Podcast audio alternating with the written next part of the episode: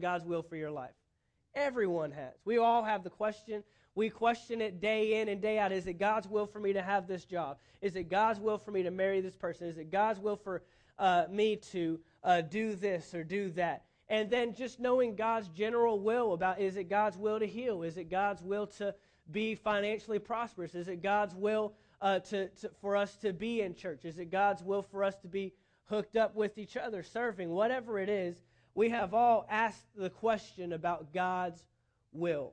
And so I'm putting a plug here to let you know ahead of time. It'll probably go about four or five weeks, and you don't want to miss any of it. I believe it's really going to help answer some questions. And speaking of questions, I want to do something a little different. We've never really done anything like this before. But this is going to help me be able to get, uh, you know, really be able to narrow down where God wants us to go. And so here's what I want to do. If you have questions that you have ever asked about God's will, is it God's will for this or that? Or if there's something going on in your life and you're wondering, man, is it, I don't know if that's God's will or if it's just my own personal urge. You know, we always fight with it. Is it just something that I want or is it something that God wants? Well, God gives us the desires of our heart, so maybe God gave us. You know, we have all those questions. But here's what I want to do. In this next week, leading up to the series, and even once we're in the series, I want to know what those questions are. I want to know what questions you're asking concerning God's will. So I want you to email, uh, email the church, and uh, let me go ahead and give it to you so you know where to send that. But if you have questions, I want you to send your questions to us. And if you want them to be anonymous, then we'll develop a way to that they can be anonymous. But you know, if you don't care, then you can just email and say, "Hey, Pastor Mark, this is a question that I've had concerning God's will. Maybe you can address it in the next series." And so, email it to office at office at anchorfaithvaldosta.com. Very simple. Office at anchorfaithvaldosta.com. You got to make sure you put the Valdosta on there, otherwise it's going to go to St. Augustine. And they're going to be wondering, why are they asking questions about God's will? I don't know. I don't have your answers. so, office at anchorfaithvaldosta.com. I want you to go ahead and submit questions because God has really inspired me concerning God's will. And, and, there's questions that I have in my own life and for the church. And, and I know that we're all asking those questions. I really believe this next series is going to hit home. And so we're going to start a series called The Solution The Key to Solving God's Will. And we're going to find out how can we know God's will? How can we solve that? How can we better know, better understand? How can we know day in and day out, knowing God's purpose and God's intentions? Okay? Uh, so uh, you don't want to miss that. But the reason I put that plug there is because today uh, I'm going to set up that series with this message on obedience. I want to set up knowing God's will because there is a pre- prerequisite to knowing God's will that we have to have. And it's what we're going to talk about today it's obedience. Because I'll tell you right now, knowing God's will in your life will do you no good if we're not in a position to obey once we get that direction and get that guidance. If we just know something, but then don't do what we know, we're in a very bad position. So you'll see that today's message is going to kind of set up where we're going to go in the next few weeks uh, as far as solving God's will, knowing God's will, understanding God's will. And uh, so I want to talk about kingdom obedience today. Go to 1 Samuel chapter 12, and we're going to start with verse 12. 1 Samuel chapter 12 and verse 12, just to kind of set you up. Samuel is uh, addressing the Israelites here. The Israelites have asked to have a king like every other nation. Now we know that God was their king. They didn't need a man made natural king in the earth because God was that king. And as long as they obeyed the leaders that God set up before them, they were obeying God. But they wanted to be like every other nation. That's where a lot of us as Christians in the church today is uh, having a lot of fault, is because we want to look like the world. We want to we want to be like them. We want to do everything they're doing and just put our little Christian swing on it. Uh, but we have to be careful with that because there's an order and a design that God has set up for His people that looks nothing like the world. And so He doesn't want us to go into something and become it. He wants us to go into something and change it. And so uh, the Israelites have complained to Samuel. They said, We want a king, we want a king. Samuel goes before God and says, Look, they're asking for a king. What do we do? And God says, Go ahead and grant them their wish. They're not rejecting you, they're rejecting me as their king. And so look at some of the words that God gives here in uh, 1 Samuel chapter 12 and verse 12. And when you saw that Nahash, king of the Ammonites, came against you, you said to me, No, but a king shall reign over us when the Lord your God was your king. Now, therefore, here is the king whom you have chosen and whom you have desired. Look, God's not even backing this thing up. He says, You want a king? Here's your king. And he obviously chose King Saul, but he puts it on the people. He says, Look, this is something you demanded. This is something you wanted. And, and God gave all the uh, negatives uh, about it. He said, Look, if you get a king, he's going to take your uh, women and children into slavery. He's going to make you slaves. You're going to owe him everything. He's going to take lands. He's going to take money. He's going to take cattle. He's going to take things from you. And they said, No, we want a king. We want a king. And so he's letting them know what they're getting into. And uh, how many of you know sometimes God lets us know what we're getting into and we still do it anyways, right? Uh, not a whole lot has changed. Uh, but verse 13 Now therefore, here is your king. Here's the king whom you have chosen, whom you have desired. And take note, the Lord has set a king over you. If you fear the Lord and serve him and obey his voice and do not rebel against the commandment of the Lord, then both you and the king who reigns over you will continue following the Lord your God. Look here, he's saying, if you continue to obey me, if you continue to follow my commands, if you continue to love me, if you continue to walk uprightly before me, even though there's a natural king in the earth for you to look at, you still need to live according to my purposes and my principles. Because God is king, God has established a kingdom, and by us receiving Jesus as our Lord, we are now in that kingdom, and He's the one we answer to. And so he says, even though you have a natural king uh, in your midst, a natural authority figure in your midst, I am still the one that is choosing how you live. My principles, my statutes, my way of life is still key. And if you and your king do not follow that, then uh, you are going to walk in the negative. And that's where he goes uh, in the next verse, verse 15. However, if you do not obey the voice of the Lord, but rebel against the commandment of the Lord, then the hand of the Lord will be against you as it was against your fathers. God here is identifying something very important. He's, he's identifying how his kingdom operates. And his kingdom operates on one term, one degree, and that's obedience. His whole kingdom operates on your ability to obey his voice, regardless of the figure that's in front of you, regardless of the government system that has been set up. Obedience is how God operates his kingdom. When he gives a word or a decree, it is now an opportunity for us to follow or not follow his voice. So he's making it very plain here. My kingdom that I'm setting up operates upon your ability to obey my word, my commands, and my decrees. Notice here that obedience brings the blessing of God. True obedience brings the blessings of God, not the form of government. He didn't say if you obey Saul and everything Saul tells you to do. He says, if you obey me and if your king obeys me. See, there's nothing in the earth can, that can replace his kingdom and his authority. There is nothing in this earth that can replace the authority that God has in our lives. And so he's identifying if you're going to operate in my kingdom, you can only operate by one degree, by one thing, and that is obeying and your obedience to my decrees and my commands and the blessings will follow that. He says, if you uh, obey, if you follow you and your king, uh, then uh, you will continue to follow the Lord your God. But if you do not obey the voice of the Lord and rebel against the commandment of the Lord, then the hand of the Lord will be against you. And it's not that God is striking us or that God is coming against us himself. But when he removes his covering off of you, now you're opening yourself up and making yourself susceptible and vulnerable to the enemy's attacks. And this is what was happening in the book of Judges, the big cycle that went on. Because, see, God set his people up for blessing.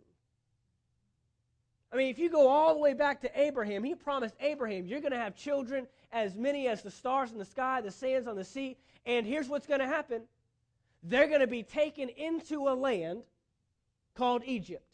And they're going to be made slaves for over 400 years. They're going to serve another man. But I'm only setting you up because when the time comes for a deliverer to come named Moses to set you free, you're going to take all their stuff with you. See, we get in bondage and we get in slavery and we think, oh, God, what's going on? And we don't see that God has a plan working behind the whole thing. He wanted them to go into Egypt so they could end up taking everything that Egypt had has and go into the promised land with it and start a whole new nation. And so they were set up going into Egypt. Moses shows up, becomes their leader.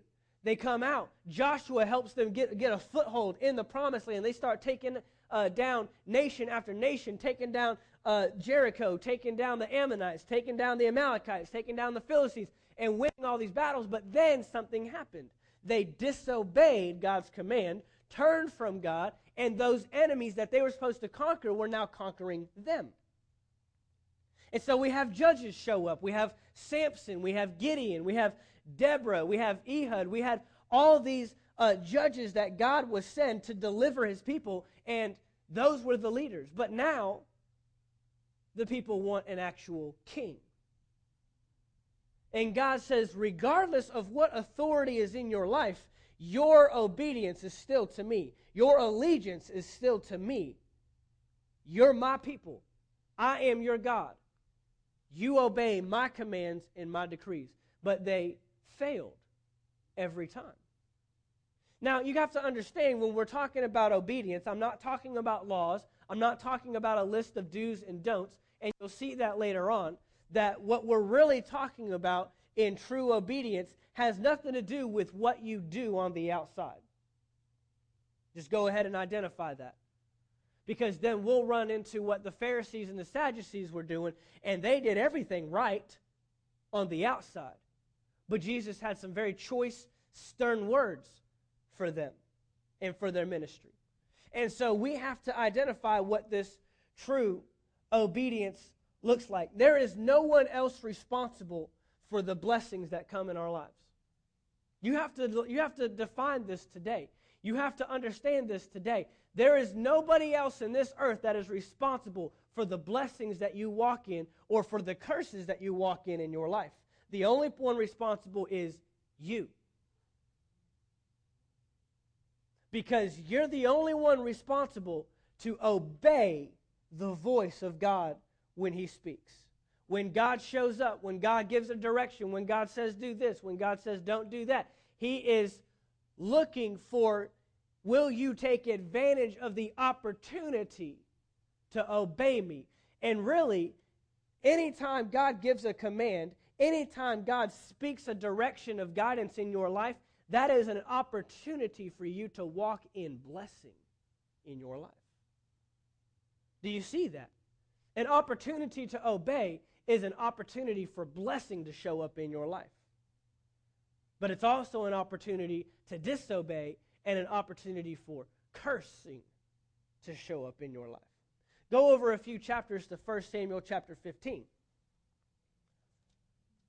1 Samuel chapter 15. And we'll identify here, uh, if you're in YouVersion, uh, all the verses are in there, and you'll see that we have put the whole chapter of 1 Samuel 15. And just to let you know, uh, the YouVersion verses, those are in there all week long. Just want you to know that. They're not just in there while we're here in service. You can look at those on Monday, Tuesday, Wednesday, Thursday, Friday, Saturday. You can be pulling those up. You can be meditating on those scriptures. And so those are there in case if you want to go back and you want to uh, rehash or look at uh, what we've been looking at here in service, which you ought to be doing, Those are there for you. And I'm not going to read all of 1 Samuel 15. I'm going to break down uh, the passage for you, and then we're going to look at one key passage that points out what we're looking at. Because we're talking about kingdom obedience. What does true obedience look like? This King Saul started out good. In fact, he started out how we all would want to start out picked by God. He was just doing his thing, doing, uh, he was shepherding flock. He was working uh, for his father in a field, on a farm. Just minding his own business. And God aligns for this man to become king. And every battle he fought, he won. Every uh, nation that tried to come against him, he conquered. Everyone he went out against, he, he conquered, he demolished. And he was doing what we all would want, living what we would all want to be living. But somewhere along the line, he fell off and decided to do his own thing rather than what God wanted him to do. 1 Samuel chapter 15, God speaks to Samuel, who's a prophet, still an authority figure, still has a voice because he has been picked by God to be a prophet in the earth. And he says to Saul, God wants you to go out against the Amalekites. And he wants you to utterly destroy them. Now that means leave nothing. Destroy everything. Every man, every woman, every child, every uh, animal. Destroy the whole thing. Leave nothing behind. So Saul takes the command. He goes out against them and he whips them, defeats them, no problem, wins the battle. But he decides to leave some alive. He leaves the king, Agag, alive, takes him as a slave. He leaves uh, some of the animals alive because he says that he wants to sacrifice them to God later. And Samuel shows up on the scene and says, what, What's all that noise in the background? I, I, I preached a message once called, Why Are Dead Things Talking?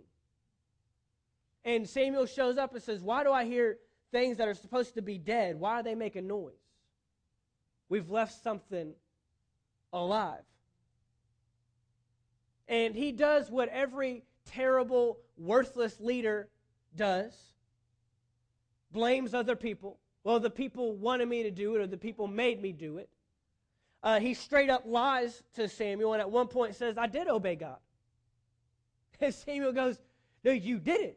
The command was very simple, and you went directly against the command that God gave you. And so now we get down to verse 22, 1 Samuel 15, verse 22. So Samuel said, Has the Lord as great delight in burnt offerings and sacrifices as in obeying the voice of the Lord? Behold, to obey is better than sacrifice, and to heed the fat of, than the fat of rams. For rebellion is as the sin of witchcraft, stubbornness is as iniquity and idolatry. Because you have rejected the word of the Lord, he also has rejected you from being king. Saul failed in his task of destroying the nation because he, he went directly against God's command, and we know that that's called disobedience. Disobedience. God had some very choice words for King Saul here.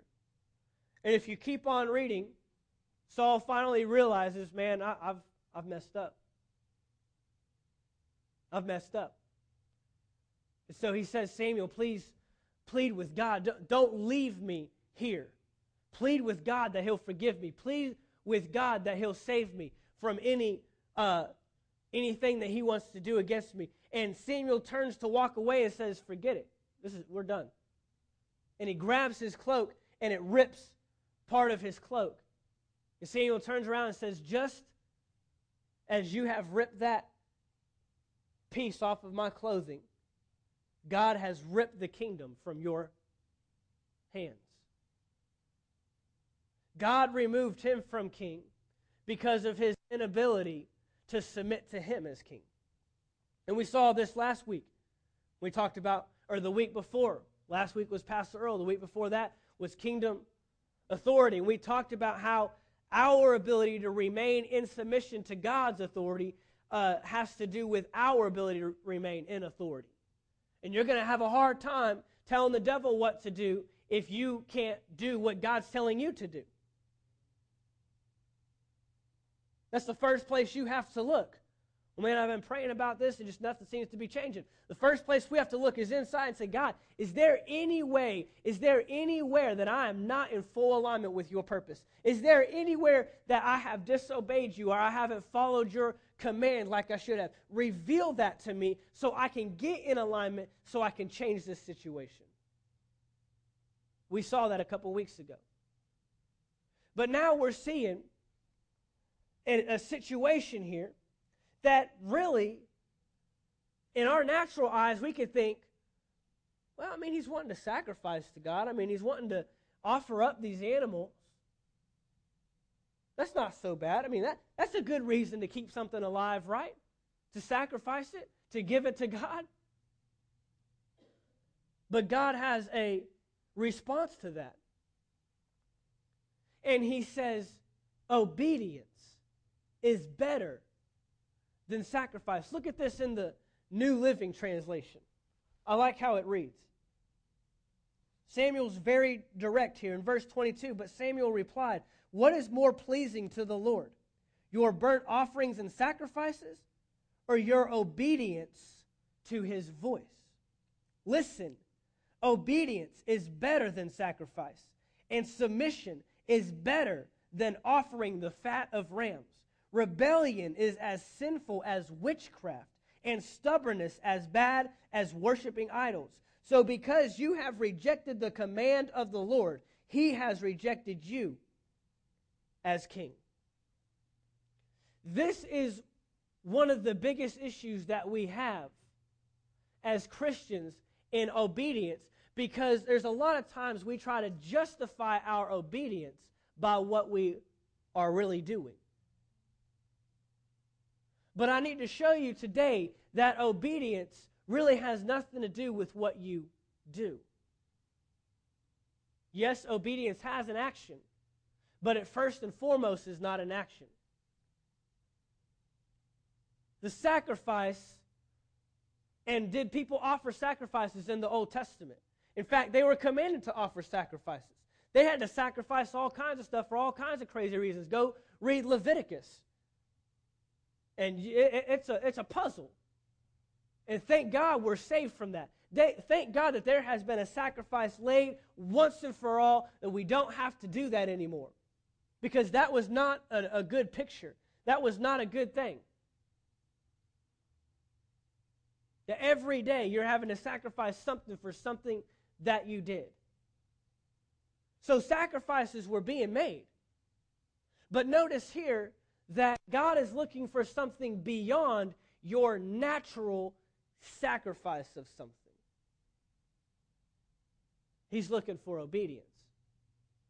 Obedience is greater than sacrifice. Watch this.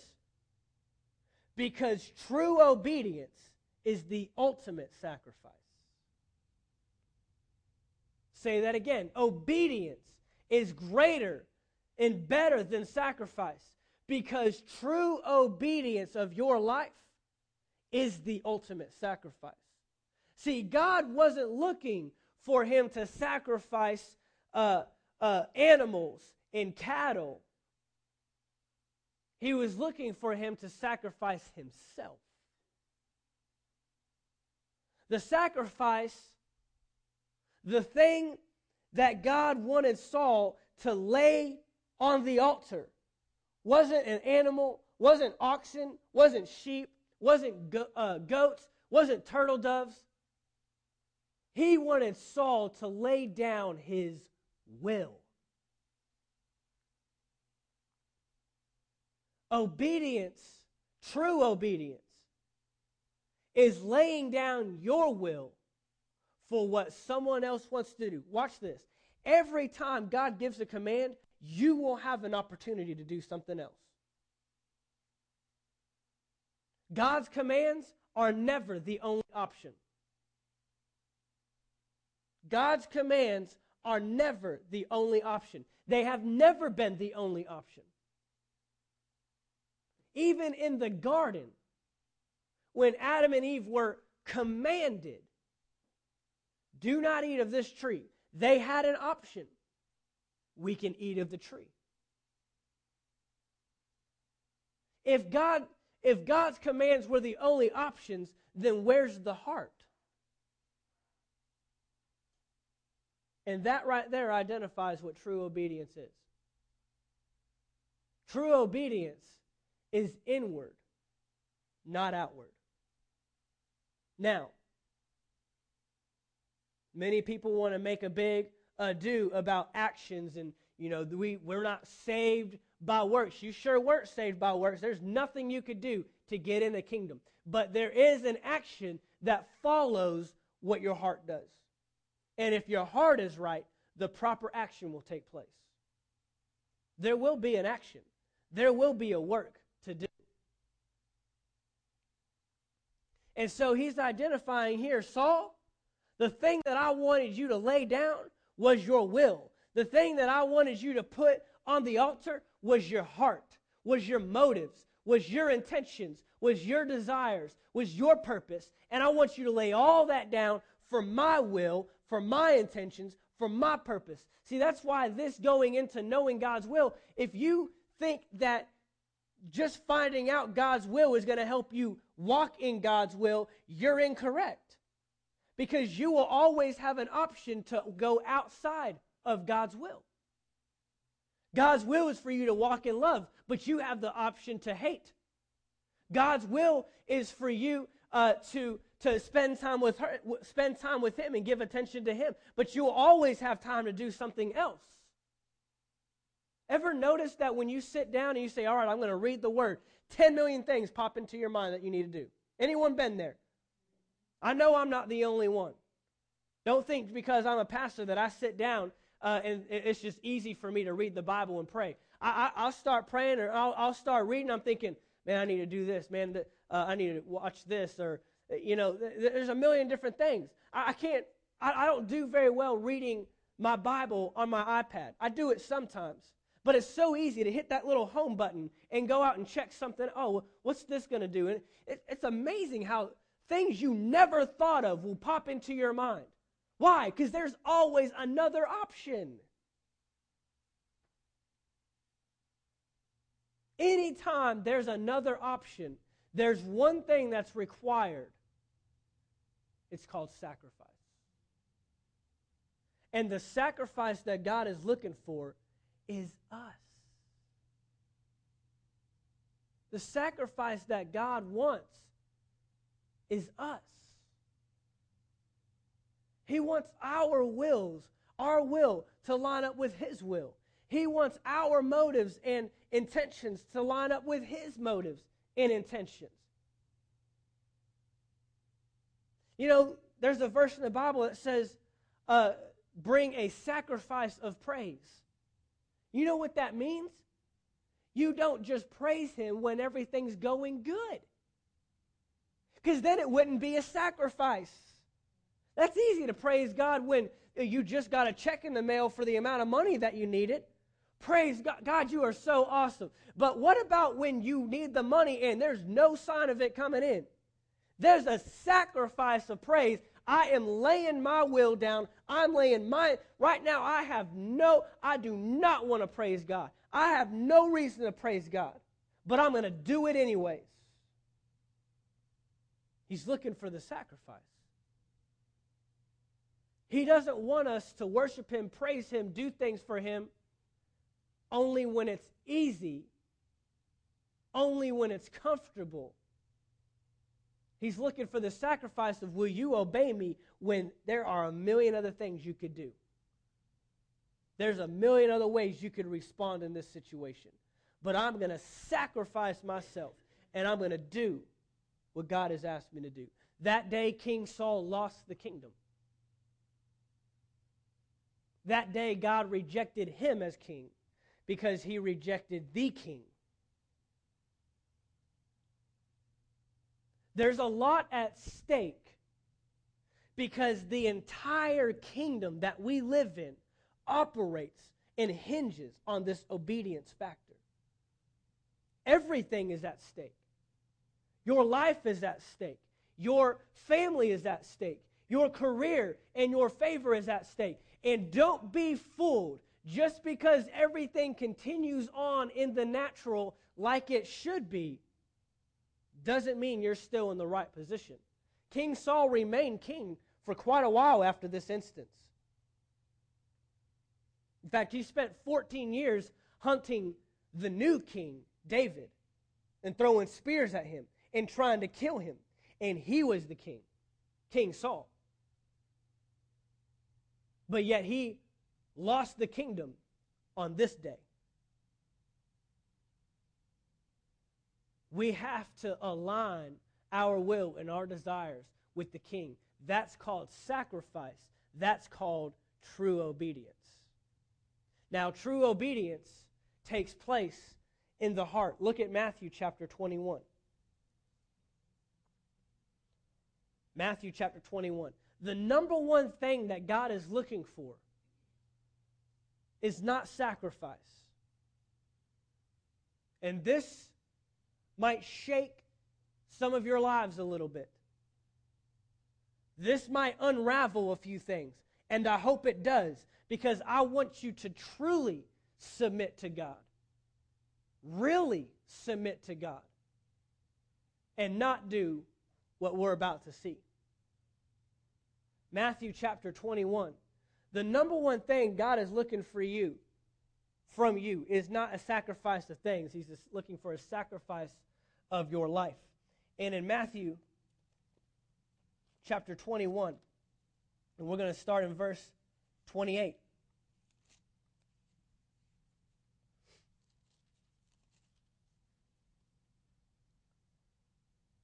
says, But what do you think? A man had two sons, and he came to the first and said, Son, go work today in my vineyard. He answered and said, I will not. But afterward, he regretted it and went. Then he came to the second and said likewise.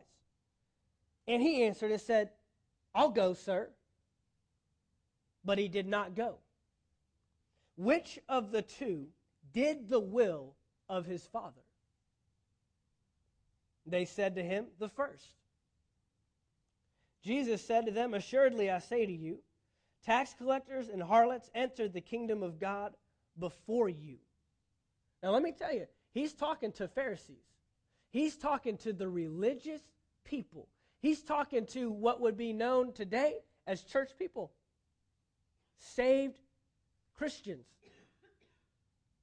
And he says th- that tax collectors, harlots, prostitutes, thieves, robbers, they will enter the kingdom of God before you, the Christian, the church group. For John came to you in the way of righteousness, and you did not believe him. But tax collectors and harlots believed him. And when you saw it, watch this, you did not afterward relent and believe him. Jesus identifies what true obedience is all about. He's talking to Pharisees and Sadducees. Pharisees and Sadducees knew the word in and out. At that time, it was called the law, the Old Testament. Knew it in and out. They studied it. They gave money to the poor. They would pray. In fact, they were known to pray out on the street corners in front of everybody so everyone could see them. They would go to church, go to the temple for the reading of the word. They would sacrifice regularly as they were commanded to. They would do all the right things. But Jesus is, is addressing what true obedience looks like. The first son was told to go work, and he told his father, No, I will not go.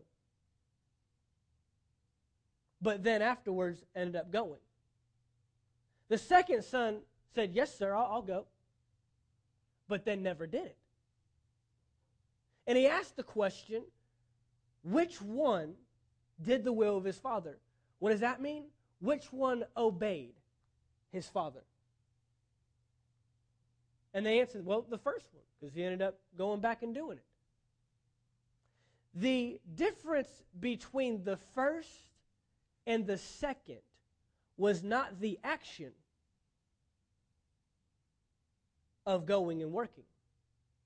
The difference between the first and the second was the heart.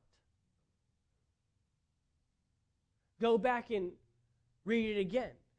Verse 29.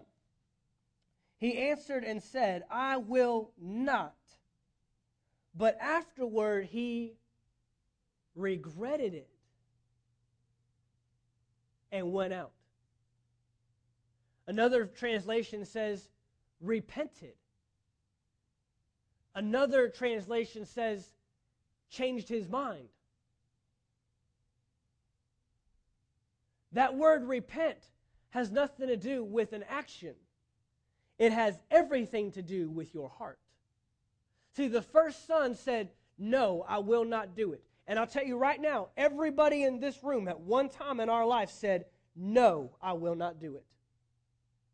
Romans 3:23, for we have all sinned and come short of the glory of God. There is no one in this room that spoke up and said, Yeah, I'll go, and then went and did it. We all fall in this category of one or the two. It was the heart change of the first son that showed he was obedient, he was submitted to the will of his father. The second son, on the outside, looks submitted. Yes, I will go. But then didn't even go. He's identifying here you, being Pharisees, on the outside, look like you're doing it all right. You look like you're obeying. You look like you're in obedience. But that's not what I'm looking at. On the outside, that's what man sees. We know over in 1 Samuel, when Samuel went to go find David, that God told him, Man looks on the outside, but I look at the heart. See, King Saul looked like a king. He was taller than everybody. He was good looking. He looked like a leader on the outside. But God sees past the outside and sees the heart. Then we see David, a shepherd boy, where he had seven brothers in front of him that all looked like they could play the part. And God says, No, there's another one. You mean that scrawny, red-headed shepherd boy out in the field? Yep, that's the one. The one that's feeding sheep and hanging out with sheep. That's the one who's going to be the next king of my people. And Jesus is talking to Pharisees and Sadducees here, and he says, I'm looking at something completely different than what you're looking at. Because you can put the show on on the outside, but I'm looking at something different. I see past all that, and I see the heart. And the tax collectors, and the harlots, the prostitutes, the murderers, the thieves, when they repent, when they change their heart, they're the ones that are going to get into the kingdom. They are the ones that are truly obedient. Watch this. The Pharisees and Sadducees, they had it down on the outside. Religious activity in and of itself has no value. Religious activity in and of itself, by itself, without the right heart means nothing to God. And this is why we have to identify true obedience. I don't care how much you tithe. I don't care how often you come to church. I don't care how much money you give to the poor and to charities and to missions. I don't care how many times you pray. I don't care how many times you praise and worship God. If there's no correct heart motive behind it, it is not obedience to God. He's looking at something way beyond the size of your check and your church attendance and how many times you pray and open the Word. Now, those actions will follow a correct heart. I'm not saying refrain from doing those things and just get the heart right, because if your heart's right, then the action will follow. But just doing the religious activity with no proper heart behind it is useless and carries no value with God. And that's who these Pharisees and Sadducees were. They were the people that said, Yes, I will go. But then actually never went out with the correct heart. They never really aligned their will and motives. And that's why he said, Look, John the Baptist came to you. And when he came, the harlots and the prostitutes and the thieves and the tax collectors, when they heard what John the Baptist had to say, they said, Whoa, we repent. We, we've been doing this thing wrong. We want to get it right. We want to do what the Father says to do. But when John the Baptist came and you heard him, you said, Let's kill this guy. And they did the exact, the exact same thing to Jesus. Rejected Jesus, rejected his message, rejected the word. They didn't repent, they rejected. And when you reject the word of the king, then he rejects you. Because his kingdom operates on one standard, one principle obedience. But true obedience goes way beyond what you do. True obedience requires a correct heart. True obedience requires a correct heart. Now, I know that hits home. When I was studying this out, man, it just makes you look inside and it just Father, may my will and my desires be fully submitted to your will and your desires. May I not get caught up in just always doing and saying the right things and looking the part, but may I get my heart aligned with why you want me to do this, why you want me to sow to my church, why you want me to attend, why you want me to serve uh, at my church, why you want me to give, why you want me to pray, why you want me to read your word. I want to I want to get the why, not just the what. I was just talking to someone before this service. And that's what a lot of people are caught up in doing. Tradition. In Matthew 15, verse 3, Jesus spoke to the Pharisees and says, You have fallen out of submission to God because of your traditions. You hold your traditions higher than God's word.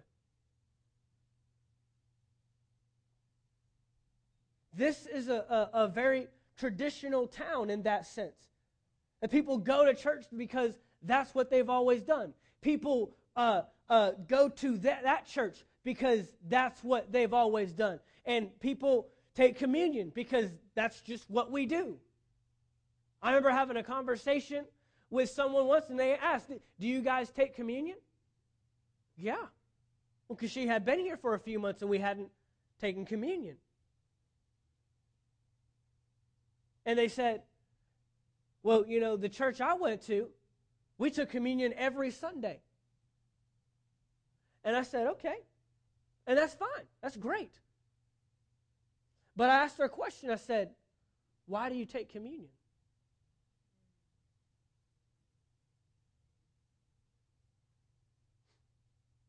Why do we take communion? What is the purpose of it?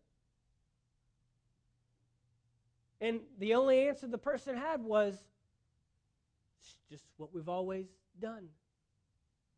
See, we've done it so much and so often that we lose the value for why we even do it. We lose the whole purpose behind the whole thing. And we know what we heard. Without knowing the purpose of something, abuse is inevitable. We have done it so much that it has become routine and it has become tradition. Said, we do. We do communion. And we do it often because the Bible says, how often or as often as you do this, do it in remembrance of me. So define often. Well, we'll let the Holy Spirit define often. And when He moves and says, this week we're going to do communion, but guess what? Every time we do communion in this church, you're going to know what you're doing. You're going to know why you're doing it. There's not going to be familiarity there. There's not going to be routine. Oh, we're just doing that cracker juice thing again. No, we're going to have the real reason and purpose behind why we do it. Amen.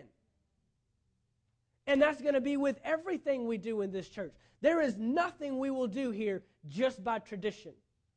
Right now, we have prayer on Sunday mornings at 9 a.m. And if that becomes a tradition, and that's just what we do, we'll change it up.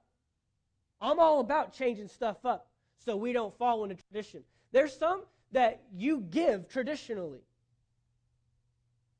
Some of you, you write your check out before service even starts. Some of you write it out on Saturday. Some of you do it maybe in the middle of the week and says, all right, this is what I'm going to give on Sunday. And we just do it out of tradition. And we don't stop and say, Father, what would you have me sow into the kingdom this weekend?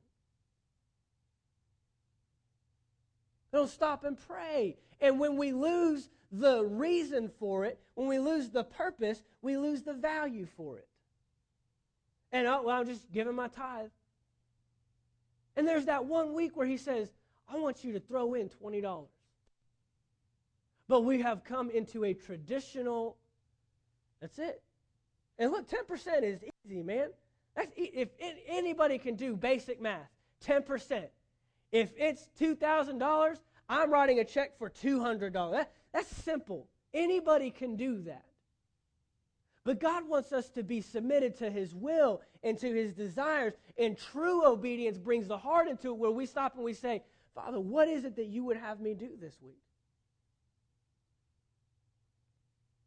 Some of you have carved out an exact amount of time daily. I am going to read, I spend this time from, I get up in the morning, uh, from 6 to 7, I read my Bible before I start work.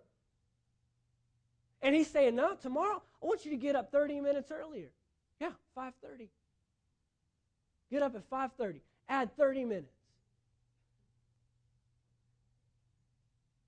But we do things traditionally. We do things out of habit. We do things out of routine. And God never meant the kingdom to be routine. God never meant the kingdom to be familiar. He meant it to be done in alignment with His will and His purpose. As we go through this next series and we begin to solve the formula for God's will, finding out how we can know and understand God's will. When you start seeing God's will in your life, know that that's not a pattern for every single time. He wants you to be sensitive to His Spirit, sensitive to His Word, and what He says, you be able to switch on a dime and do that. Look, there were times with King Saul where they were allowed to go into a nation, destroy a nation, and take all the spoils for themselves. Plenty of times. Read in the Bible. There were plenty of opportunities where God would say, You go in, you destroy this nation, and everything that's left over, you can take it and keep it for yourself. But then there were times where God said, Do not take one thing with you. You got to be able to get out of routine and tradition. You have to be able to be sensitive to the voice of God and obey the voice of God every time He speaks. That's what true obedience is. True obedience has nothing to do with the action. It, first of all, is a position and a, a state of the heart that the actions follow behind that. And so this allows us to do a check in our lives.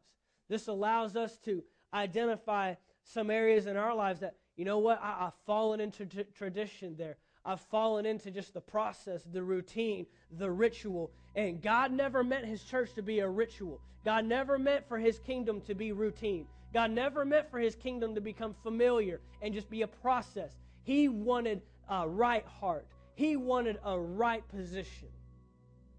He wanted someone that would obey and follow and align themselves to His will every time. So, this morning, with every head bowed, every eye closed, I just want to take a moment. This is an opportunity for us this morning to identify in our own lives am I in true obedience? And be like the first son. Be like the first son. And say, man, Father, I started out saying no, I won't. But I repent. I change my mind. I change my heart. I change my thinking. Whatever it is, it could be something small, it could be something big. But identify the motive and the purpose and the reason. Did you align yourselves? Are you aligned with His will? Are you aligned with His purpose? He has such great things for us. True obedience brings the blessings of the Lord. Imagine the blessings that will show up in your life when you follow His intention with giving. Imagine the uh, blessings that will show up in your life when you follow His purpose for studying the Word. Imagine the intentions or the blessings that will fall when we align ourselves with His purpose and His intent for church and for serving. And I don't just serve because somebody put my name on a schedule. I serve because God has asked me to serve in this area.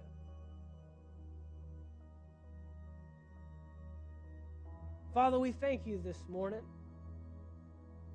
Father, we thank you that every time you speak your word, every time you give a command, every time you give a direction, you are giving us an opportunity to walk in your blessings. You said that if we follow after you, that we would follow in your blessings, that, uh, that the people that we bless, that they would bless us. But Father, you also said that if we don't align ourselves uh, with the right purpose, the right intents, the right motives, that we would open ourselves up, make ourselves vulnerable and susceptible to attacks of the enemy.